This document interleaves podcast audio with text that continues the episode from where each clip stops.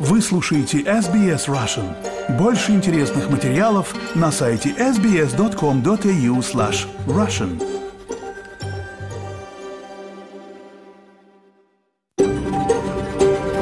SBS, a world of difference. You're with SBS Russian on mobile, online and on radio. Вы слушаете SBS Russian на мобильных устройствах, в интернете и по радио. Добрый день всем! Сегодня четверг, 9 ноября. Спасибо, что настроились на волну радио СБС, и в этот час программа на русском языке. А в студии сегодня в прямом эфире для вас будут работать Светлана Принцева и я, Виктория Станкеева. Мы хотим выразить признание традиционным владельцам земли, неба и водоемов и выразить уважение старейшинам прошлого и настоящего. Мы отдаем дань уважения старейшей в мире продолжающейся культуре. И коротко о том, что вас ждет сегодня в программе. США продолжают эвакуацию своих граждан из сектора Газа и пытаются увеличить количество гуманитарной помощи для гражданского населения в регионе. Представители группировки «Хамас» заявили во вторник, что они готовы освободить 12 иностранных граждан, но они говорят о том, что они не могут этого сделать из-за израильских авиаударов и наземной операции. По данным израильских чиновников, как минимум 240 человек были похищены во время террористической атаки «Хамас» 7 октября в Израиле. Подробности узнаем скоро у Михаила Комадовского. Послушаем также подкаст про деньги и технологии, где поговорим про генеративные технологии как они изменят нашу жизнь в ближайшем будущем. А 18 ноября в Мельбурне пройдет концерт-презентация 15 номера альманаха «Витражи» от литературного объединения «Лукоморье». Послушаем материал Симы Цискиной и, если успеем, послушаем хорошую песню. США продолжают эвакуацию своих граждан из сектора Газа и пытаются увеличить количество гуманитарной помощи для гражданского населения в регионе. Издание Axios сообщает, что президент США Джо Байден в разговоре с премьер-министром Израиля Бенджамином Нетаньяху призвал его к трехдневному режиму прекращения огня. Все подробности у Михаила Комадовского.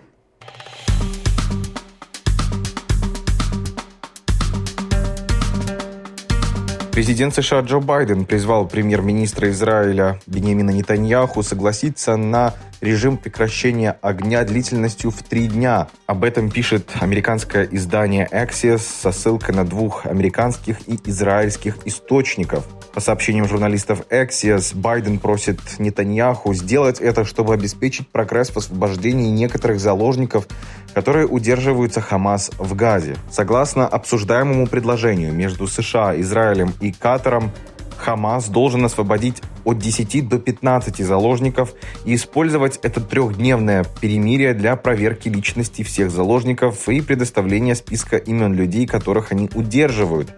Об этом сообщил американский чиновник журналистам. Представители группировки «Хамас» заявили во вторник, что они готовы освободить 12 иностранных граждан, но они говорят о том, что они не могут этого сделать из-за израильских авиаударов и наземной операции – по данным израильских чиновников, как минимум 240 человек были похищены во время террористической атаки Хамас 7 октября в Израиле. Хамас освободил двух пожилых израильских женщин и двух американцев, и, согласно оценке Израиля, группировка удерживает около 180 заложников, в то время как а, группировка «Исламский джихад Палестины» около 40. Прочие лица, слабо связанные с вооруженными группировками, удерживают около 20 человек, как сообщают два израильских чиновника. Соединенные Штаты продолжают свои усилия по эвакуации граждан из сектора Газа. За последние сутки удалось вывести почти сотню американцев и членов их семей из региона. Что касается гуманитарной помощи, то в Белом доме сообщают, что за 24 часа в сектор Газа через КПП «Рафах» смогли въехать 93 грузовика. Общее количество машин с помощью с 21 октября составило 569. В администрации США уверены, что этого недостаточно, поэтому Вашингтон ведет переговоры с союзниками об увеличении объема этой помощи. При этом за последние два дня американские войска в Ираке и Сирии были атакованы как минимум пять раз. Об этом сообщили в Пентагоне. Последний ракетный удар был нанесен по базе поддержки миссии «Ефрат» в Сирии. Американские военнослужащие при этом не пострадали, а инфраструктура базы не была повреждена. Об этом сообщается в Министерстве обороны США. При этом министры иностранных дел Большой Семерки G7 выступили с единой позицией по войне Израиля и Хамас. Они осудили группировку, поддержали право Израиля на самооборону и призвали к гуманитарным паузам для ускорения доставки помощи гражданскому населению сектора Газа. Спасибо, Михаил. Я напомню, что это был Михаил Комодовский, наш корреспондент в США. Сейчас мы прервемся на короткую паузу, после которой послушаем очередной эпизод нашего нового подкаста про деньги и технологии. Из него мы узнаем о последних технологических новинках, связанных с генеративными технологиями. Не переключайтесь. На часах Сиднейской студии 12 часов 20 минут. Вы слушаете программу SBS на русском языке. У микрофона Виктория Станкеева. Сейчас, как и обещала, предлагаю вам послушать очередной эпизод подкаста про деньги и технологии, который поможет вам разобраться в мире финансов, инвестиций и последних технологических новинок. И сегодня мы поговорим о том, что такое генеративный искусственный интеллект, действительно ли он может все, чем опасен и как может быть нам полезен. Представляю моего постоянного соведущего, кандидата экономических наук, финансового эксперта и технологического предпринимателя Павла Энтина. Павел, здравствуйте. Добрый день, Виктория. Предлагаю сегодня поговорить о генеративных технологиях. Что такое генеративный искусственный интеллект? Действительно ли он может все, чем опасен и как может быть нам полезен? И гостей у нас сегодня будет двое.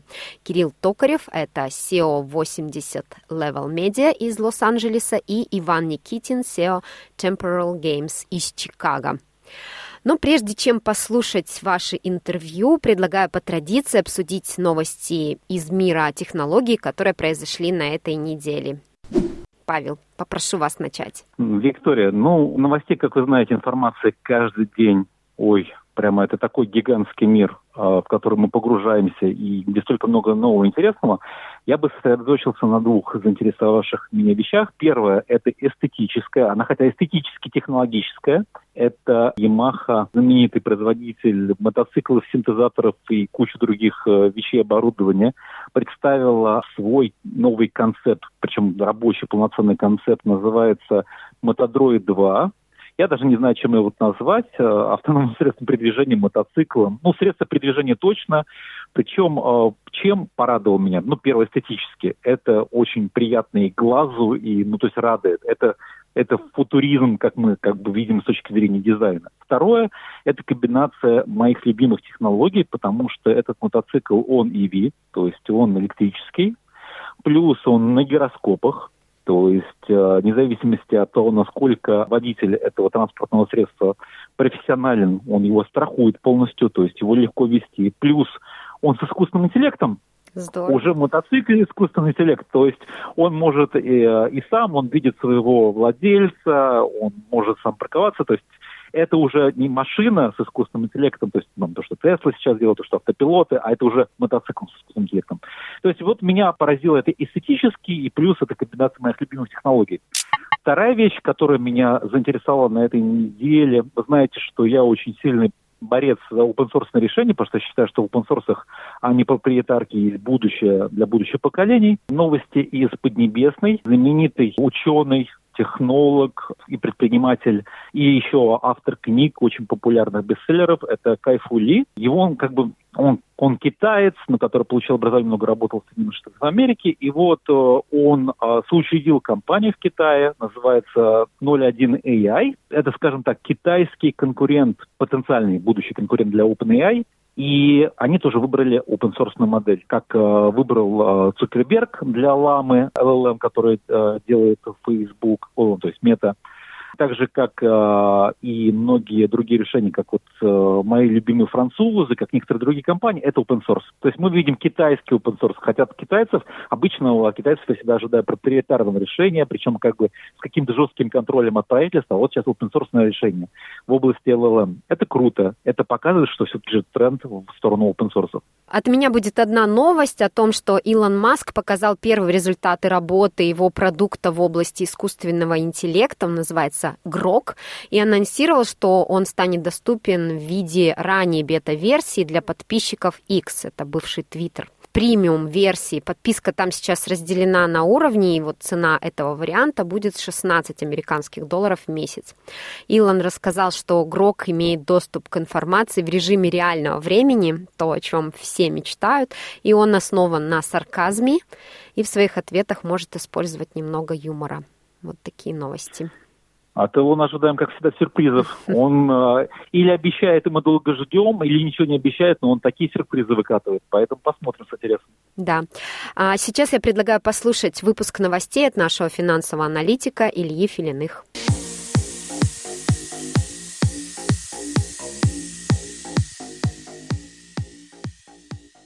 За прошедшие две недели рынки успели вначале хорошо упасть и, нащупав локальное дно, очень неплохо от него вырасти.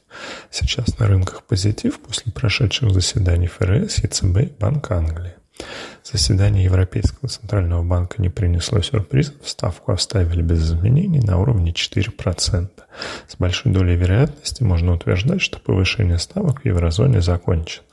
Долговая нагрузка на высоком уровне, особенно в странах Южной Европы, что вынуждает регулятора действовать очень осторожно. Как сказала глава ЕЦБ Кристин Лагард, иногда бездействие – это тоже действие. Стоит отметить, что решение оставить ставку без изменений было принято единогласно. 2 ноября состоялось заседание Банка Англии, который тоже оставил ставку без изменений на уровне 5,25%. Здесь ситуация немного отличается от ЕЦБ. Трое из девяти участников голосовали за повышение. Заседание Федерального резерва США также не принесло сюрпризов. Ставка была оставлена без изменений. Приведу две цитаты главы ФРС Джерома Пауэлла. Финансовые условия ужесточились из-за роста доходности гособлигаций. И ожидания повышения ставок в краткосрочной перспективе не являются причиной повышения долгосрочных ставок. По сути, глава ФРС говорит, что рост дальнего конца доходности, о котором мы говори, много говорили ранее, вызван не действиями ФРС, а большими размещениями долга со стороны Минфина США. Заседание Резервного банка Австралии состоится во вторник, 7 ноября. К сожалению, на момент записи мы еще не знаем окончательного решения, но консенсус состоит в том, что ставка будет повышена на 25 базисных пунктов до 3,35. Вышедшие данные по инфляции оказались выше прогнозов, замедление происходит, но не настолько быстро, как хотелось бы регулятору. Особенно сильными, что в данном случае плохо, вышли данные по инфляции производителей, которая составила 1,8% квартал к кварталу, в то время как предыдущий показатель был на уровне 0,5%. Скорее всего, на этом повышение ставок от ведущих мировых центральных банков завершены. Конечно, все оставляют себе возможность для маневра и говорят, что будут следить за выходящими данными. Только высокая долговая нагрузка, высокие дефициты бюджета бюджетов, особенно в США, очень сильно снижают возможность действовать более агрессивно. Вышел большой блок статистики по ВВП. В США экономика выросла на 4,9% в третьем квартале год году, что превзошло прогнозы аналитиков. Основная часть статистики по ВВП в Европе выйдет позже на этой неделе. Прогноз по Евросоюзу – рост на 0,3 квартал к кварталу, по Великобритании снижение на 0,1% квартал к кварталу. Сейчас же хочется отметить, что экономика Австрии уже вошла в рецессию. Два квартала подряд наблюдается снижение. Швеция также находится в рецессии. Рост в Европе очень слабый, с большой долей вероятности в следующем году рецессия наступит в большинстве стран. На рынке тем временем вернулся позитив. Прошлая неделя была лучшей в этом году для американского рынка. Остальные рынки тоже почти все выросли. В Австралии индекс ASX 200 на прошлой неделе вырос на 3,42%, практически полностью отыграв падение прошлых двух недель. В облигациях также доминировали покупки, что привело к некоторому снижению доходности дальнего конца. В США после пика с проколом 5% а, по десятилетним облигациям доходность снизилась до 4,5% и в данный момент находится на уровне 4,6%. В Австралии пик по доходностям десятилеток был также около 5%, сейчас наблюдается снижение до уровня 4,7%.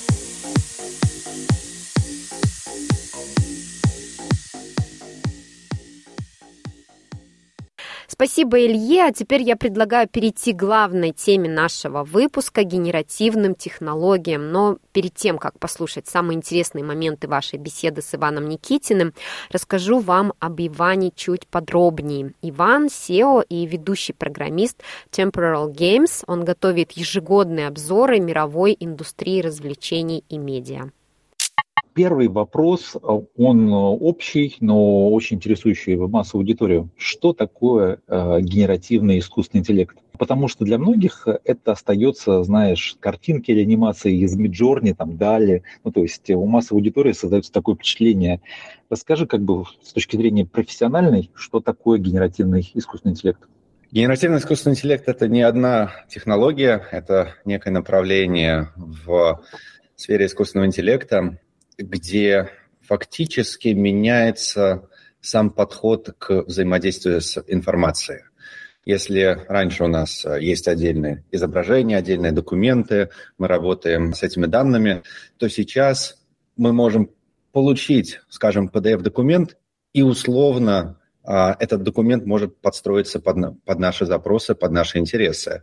А, грубо говоря, мы входим в ту фазу, когда с каждой единицей информации, с которой мы взаимодействуем, мы можем произвести любые манипуляции, мы можем, как в случае с медиа, мы можем картинку оживить и сделать из нее видео, мы можем а, картинку, как а, фактически в фильме «Бегущий по лезвию», посмотреть, а что же там из какой вид открывается из-за угла. Конечно, это будет не реальная проекция, а не нечто надуманное, но говоря о, документах, базах баз данных и прочих э, медиа, то здесь мы получаем PDF, мы можем вместо того, чтобы тратить время э, каким-то, какой-то свой summary готовить на этот документ, мы можем поговорить с ним и спросить, какие основные идеи в тебе заложены. Или можешь переупаковать свой как бы тезис определенным образом, э, чтобы я вот на лету мог ознакомиться с содержимым.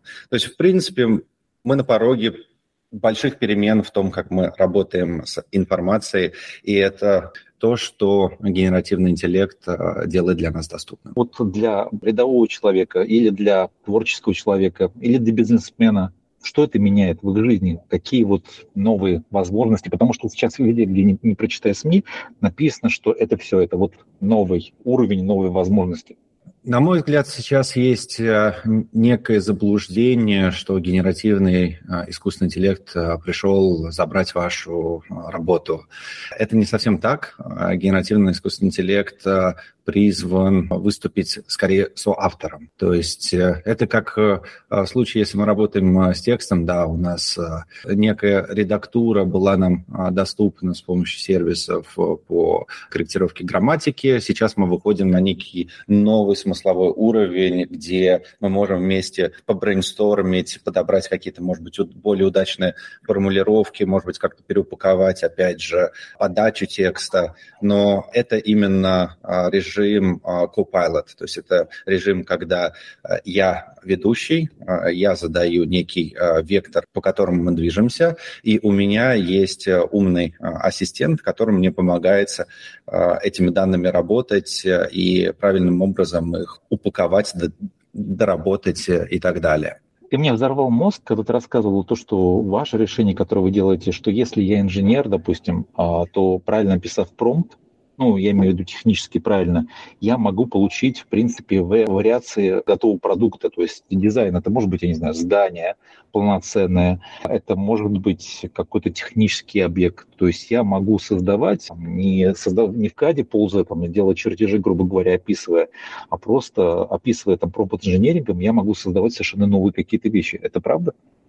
Мы на самом деле ушли э, чуть дальше. Изначально разрабатывая сервис, э, мы приняли решение отказаться от э, промптов, а именно перейти к conversational AI, то есть э, к диалоговому искусственному интеллекту, как основному интерфейсу взаимодействия с системой. То есть мы уже не подбираем ключевые слова, а, потому что в промпт-инженеринге очень много специфики. Это нужно фактически иметь э, некий словарь. У каждой э, системы словарь это будет свой. Это зависит от тех данных, на которых эта система была обучена.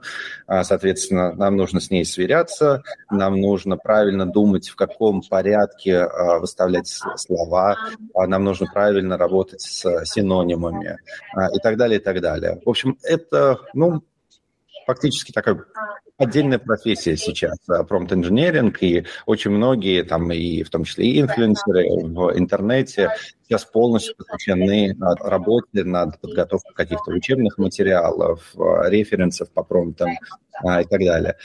В случае с нашим сервисом мы использовали нашу а, более пятилетнюю экспертизу в Conversational AI для того, чтобы предоставить возможность пользователям именно почувствовать в полной мере вот это вот соавторство с искусственным интеллектом. Я прихожу, говорю, привет, я сейчас а, а, в случае там геймдева разрабатываю какую-то фэнтези-игру, допустим, да, мне нужно ведьмину хижину построить. Предложи мне идеи, чем я могу наполнить эту хижину. И искусственный интеллект начинает описательно говорить, окей, мы можем там а, какие-то котел какой-то сгенерировать, мы можем какие-то а, книги заклинанием, а, зелья в бутылочках, прочее, прочее. И потом мы начинаем обсуждать, окей, если мы генерируем котел, то хотим ли мы добавить какой-то паттерн, хотим ли мы еще что-то, какого цвета должна быть жидкость. И мы именно вот проходим через диалог как обсуждение двух творческих партнеров а именно в ходе творческой сессии. И приходим к результату, и потом над этим результатом итерируем. Тот же самый принцип э, применим к э, будущим cases вроде дизайна интерьеров, э, где мы в какой-то степени повторяем и выводим на новый уровень опыт приобретения автомобиля мы привыкли, что сейчас, приобретая новый автомобиль, мы имеем возможность э, в вебе довольно досконально его настроить, э, аксессуары, внешний вид. Э, и в недвижимости процесс приобретения апартаментов, дома, ну, он не, не сильно продвинулся за последние годы, вот в плане именно сделать это опытом очень персональным. То есть нам все равно нужно связываться с э, архитектором, с дизайнером интерьеров. Это длительный процесс, когда мы от идеи до итерации по концепту, опять какая-то итерация, идея. Это может растягиваться на недели, на месяцы. В нашем случае приблизиться к первому образу можно за полчаса, просто поговорив с искусственным интеллектом, и уже потом полученный результат передать в, скажем, профессиональное воплощение на реальном объекте.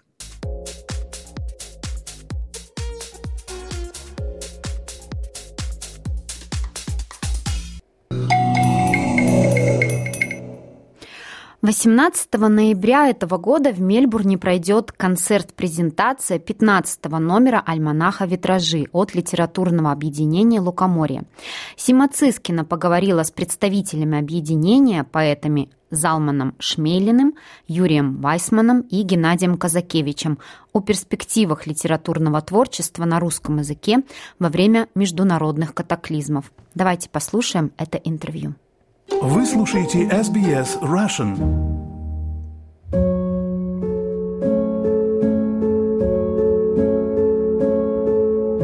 Гана Сачко, ей около 40 лет. Она жена, мама. Она прекрасный э, художник. Я бы ее отнес к категории культурных примитивистов. Вот. И она пишет э, замечательные украинские верлибры. Мама и папа, у нас уже неделю война. Первое утро я плакала.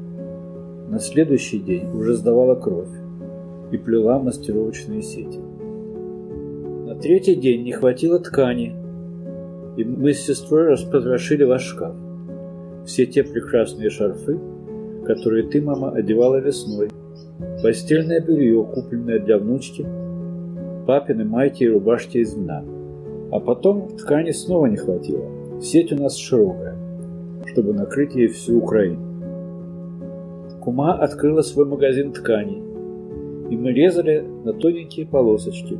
Софт, ситис, хлопок, черные, зеленые, пастельные, коричневые, желтые. Наконец, в магазинах остались только ткани в цветах и в горошек. Во всех магазинах, мама и папа, во всех магазинах по всей Украине. Когда победим, наши женщины наденут платья только яркие, только в цветах и горошек. Что еще спрашиваете? Как бы это сказать, чтобы вы не волновались? Сашка ушел на войну. Да, не умеет стрелять, да, не служил, но скоро научится. Сонька координирует добровольцев как на работу с 9 до 7. Устает ужасно, но не просыпается даже во время сирен. Хлопцы подвозят, грузят, помогают. В вашей квартире теперь живут люди из Киева, женщины и дети. Они хорошие мамы и папа, но ведь вы это сами видите. Папа, твой путиль отбили наши, и кубер твой отбили. В Сумах и Конотопе было жарко, бомбардировки и танки. Харьков уже несколько дней под градами. У меня там друзья. В Чернигове ужасно. Крылатые ракеты попадают в школы. Киев стоит насмерть. Не на свою, на их. Вы не беспокойтесь, мама и папа. Снова сирена. Нет, не бегу. Куда бежать? Теперь на этой планете нигде не безопасно. Нет, не страшно. У нас после девяти теперь нужно выключать свет во всех домах, чтобы не быть яркой мишенью. Ну и это мелочь, они же не прицельно стреляют, а валят ракетами кое-как, очень издалека. Им даже не страшно взглянуть в глаза жертвы. Единственная свеча сейчас в доме у вашего портрета. Сижу, говорю с вами и даже не думаю, простите, мама и папа. Как хорошо, что вас уже нет, что вы умерли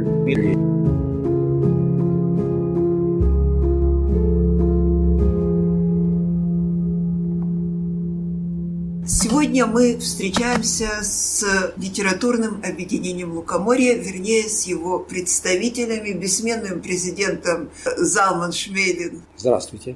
И поэтами Геннадий Казакевич. Здравствуйте все.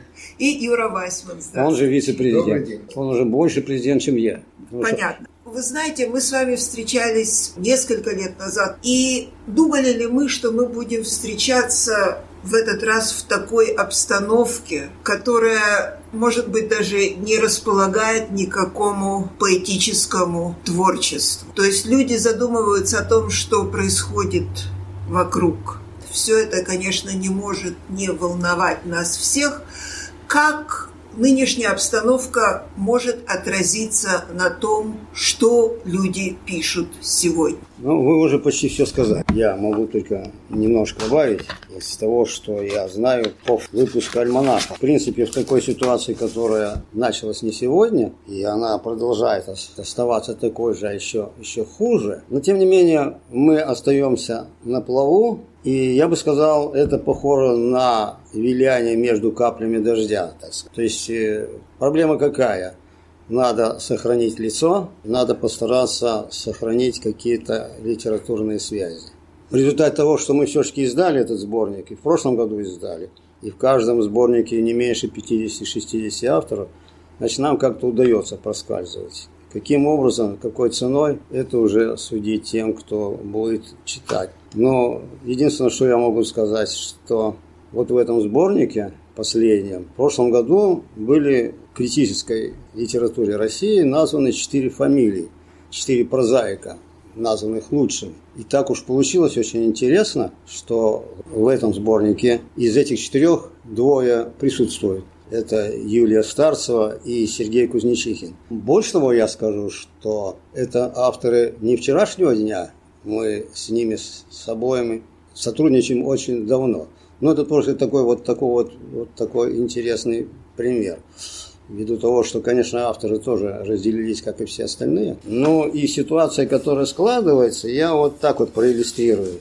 За рубежом практически почти все русскоязычные журналы, почти все закрылись. Издается очень-очень-очень-очень мало. То есть, в принципе, мы набираем пока авторов, но дальше будет еще, скорее, еще, скорее всего, еще сложнее. Общая фраза, когда гремят пушки, музы молчат. молчат да. Геннадий Казакевич. Я преклоняюсь перед подвижностью Залмана, который продолжает в этих условиях что-то делать. А мое личное ощущение, что моя муза, моя муза в этих условиях замолчала. И замолчала она прежде всего э, потому, что я не вижу сегодня перспектив сохранения зарубежного русского языка. Мои контакты в Украине, двух авторов я перевел в этом сборнике. Одна из них, она всегда была западенская, язык украинский. Я ее перевел один раз на английский, э, здесь сборнике перевод на русский. Я понимаю по-украински хорошо тексты, и на слух я не умею говорить и писать. Вот. Она мне пишет по-украински, я отвечаю по-английски. Другой автор из Киева, э, э, Валентин Лушенко, он абсолютно трехязычный филолог, русский, украинский английский. Он писал в свое время на трех языках. Э, мы с ним всегда переписывались по-русски. Сейчас он мне пишет по-украински, я ему отвечаю по-английски. Поэты из Украины, мои хорошие друзья в Израиле, э, от которых я слова по-украински не слышал, вот сейчас я вижу их тексты по-украински. Значит, полная поддержка Украине. Я вам приведу примеры двух великих женщин, прекрасных русских поэтов, э, Марина Гарбер и Наталья Резник. Я давно от них не слышу уже поэтического слова. Они пишут по-русски, но они пишут совершенно потрясающую жесткую публицистику на тему. Поэзия, я думаю, что они не закончились. Такие поэты не, не должны закончиться. Но вот сейчас она приостановилась. Вот, вот мое ощущение того, что сейчас происходит. Утро, иней, тишина, дым прогорк, мир порочен, продолжается война. Город – снова обесточен. Льдом забила водосток, люди греются в котельной. Дым уходит на восток. Наступает понедельник. Год 2023. Прошлым февралем оплакан. Кто-то должен умереть. Ты или твоя собака. То набат – или звонок. В гулкой тишине прихожей кто там на пороге? Бог или только образ Божий? Правда, он рыжеволос? Запах ладана и миры. Отчего так лает пес в панцире пустой квартиры? Все кончается трухой из трухи проистекая. Потому что мир такой, потому что жизнь такая.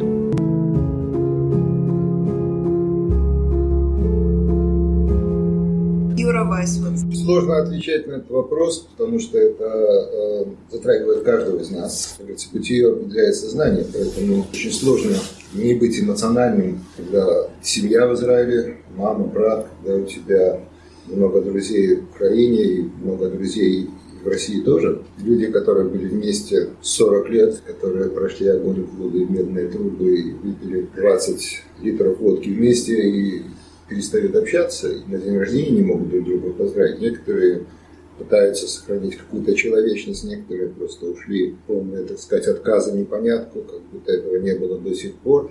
Проектировать, что будет в будущем, очень сложно, если мы ведем этот журнал и если мы э, являемся частью, как мы считали или считаем до сих пор, являемся частью литературы, и мы хотим ее продвигать, а наше общество Лукоморья, сообщество единомышленников, и это литературное общество, Поэтому само существование литературы, литературного общества подразумевает существование носителя этого литературы. Носителем литературы всегда был язык. Соответственно, как э, Геннадий правильно заметил, очень многие сейчас стыдятся своего языка. Тут возникает когнитивный диссонанс человека. Человек, который всю жизнь писал на русском языке, и, в общем-то, по разным причинам, может быть, э, причины объяснять не стоит, и вдруг оказывается, что, то есть это как, наверное, сродни, может быть, не, не совсем аккуратное сравнение, что, в общем-то, ребенок всю жизнь жил, вырос до, так сказать, 18 лет, и выяснилось, что его мама и папа – это не его мама и папа. Грубо ну, сравнивать, понимаете? То есть ситуация очень сложная. Многие люди временно перестали писать. Некоторые люди, в общем-то, продолжают писать. Но если смотреть с точки зрения члена редколлегии журнала «Витражи» и, э, скажем, так сказать, вице-президента Лукоморья, то все-таки я бы не был настолько пессимистичен, говоря, что русскоязычной литературы больше существовать не будет. И я надеюсь и верю, что, в общем-то, ситуация переменится, и, в общем-то, поэзия и литература на всех языках, включая русский, будет Конечно, но, э, как мы знаем, э, литература, существование поэзии и прозы, с другой стороны, предполагает и наличие читателей в первую очередь. Так вот, я хотела спросить, насколько востребован журнал «Витражи». Это у вас номер какой? Пятнадцатый.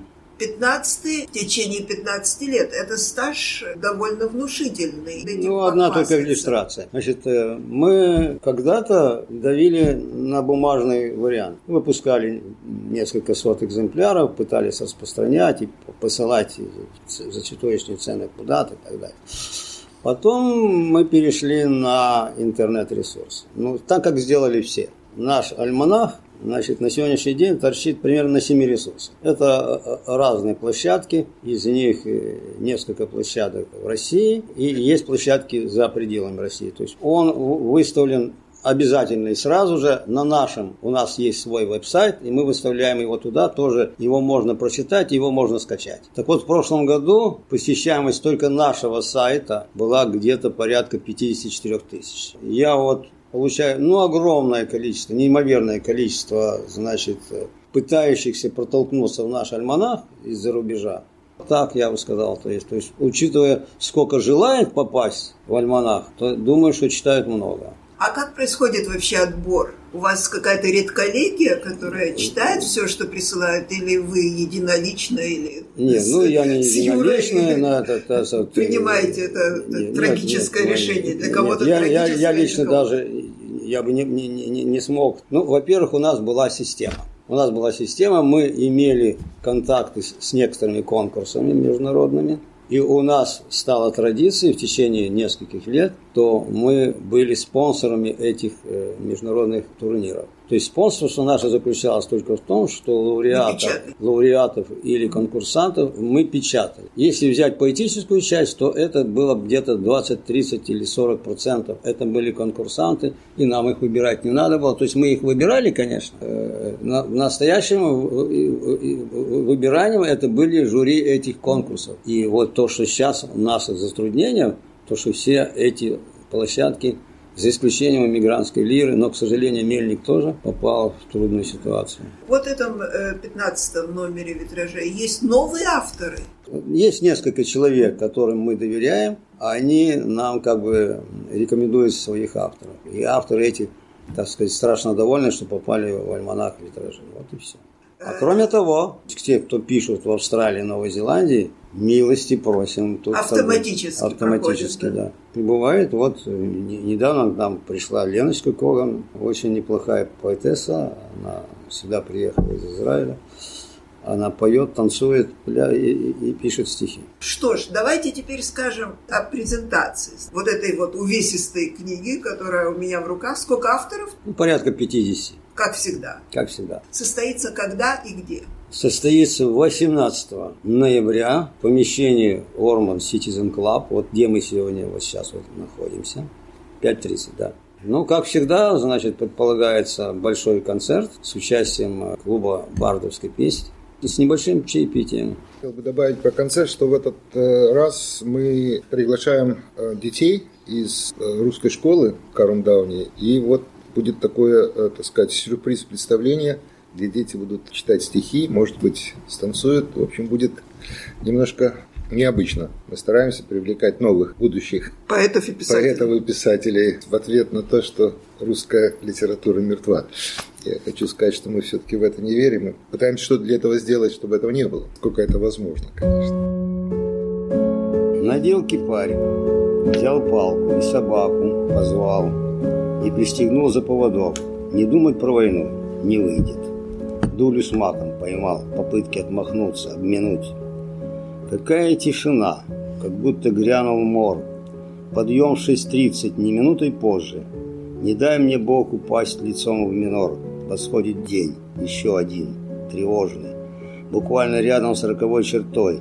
Я знаю каждый штрих, каким он будет.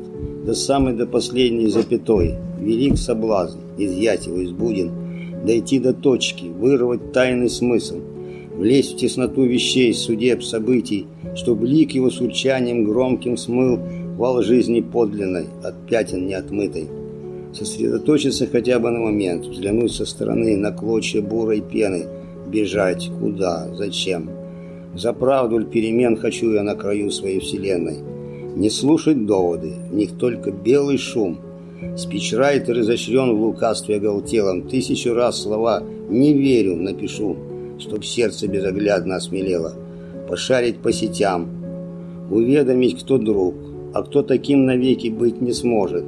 Все тоньше ближний теплокровный круг соприкасающихся кожей, предчувствующих цели и пути среди бесконечных намерений, чтоб под сурдинку как-то совместить в них планку низости и высоту парения.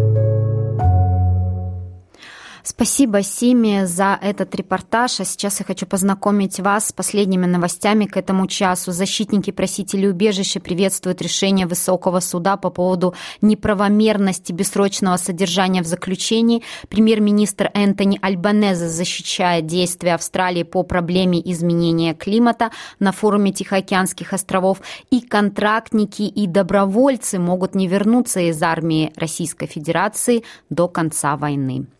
А наша программа подходит к концу. Сегодня для вас работали Светлана Принцева и я, Виктория Станкеева. Я желаю вам спокойного завершения этой рабочей недели. Пожалуйста, берегите себя и своих близких. Услышимся, как обычно, в субботу в полдень. Поставьте лайк, поделитесь, комментируйте. SBS Russian в Фейсбуке.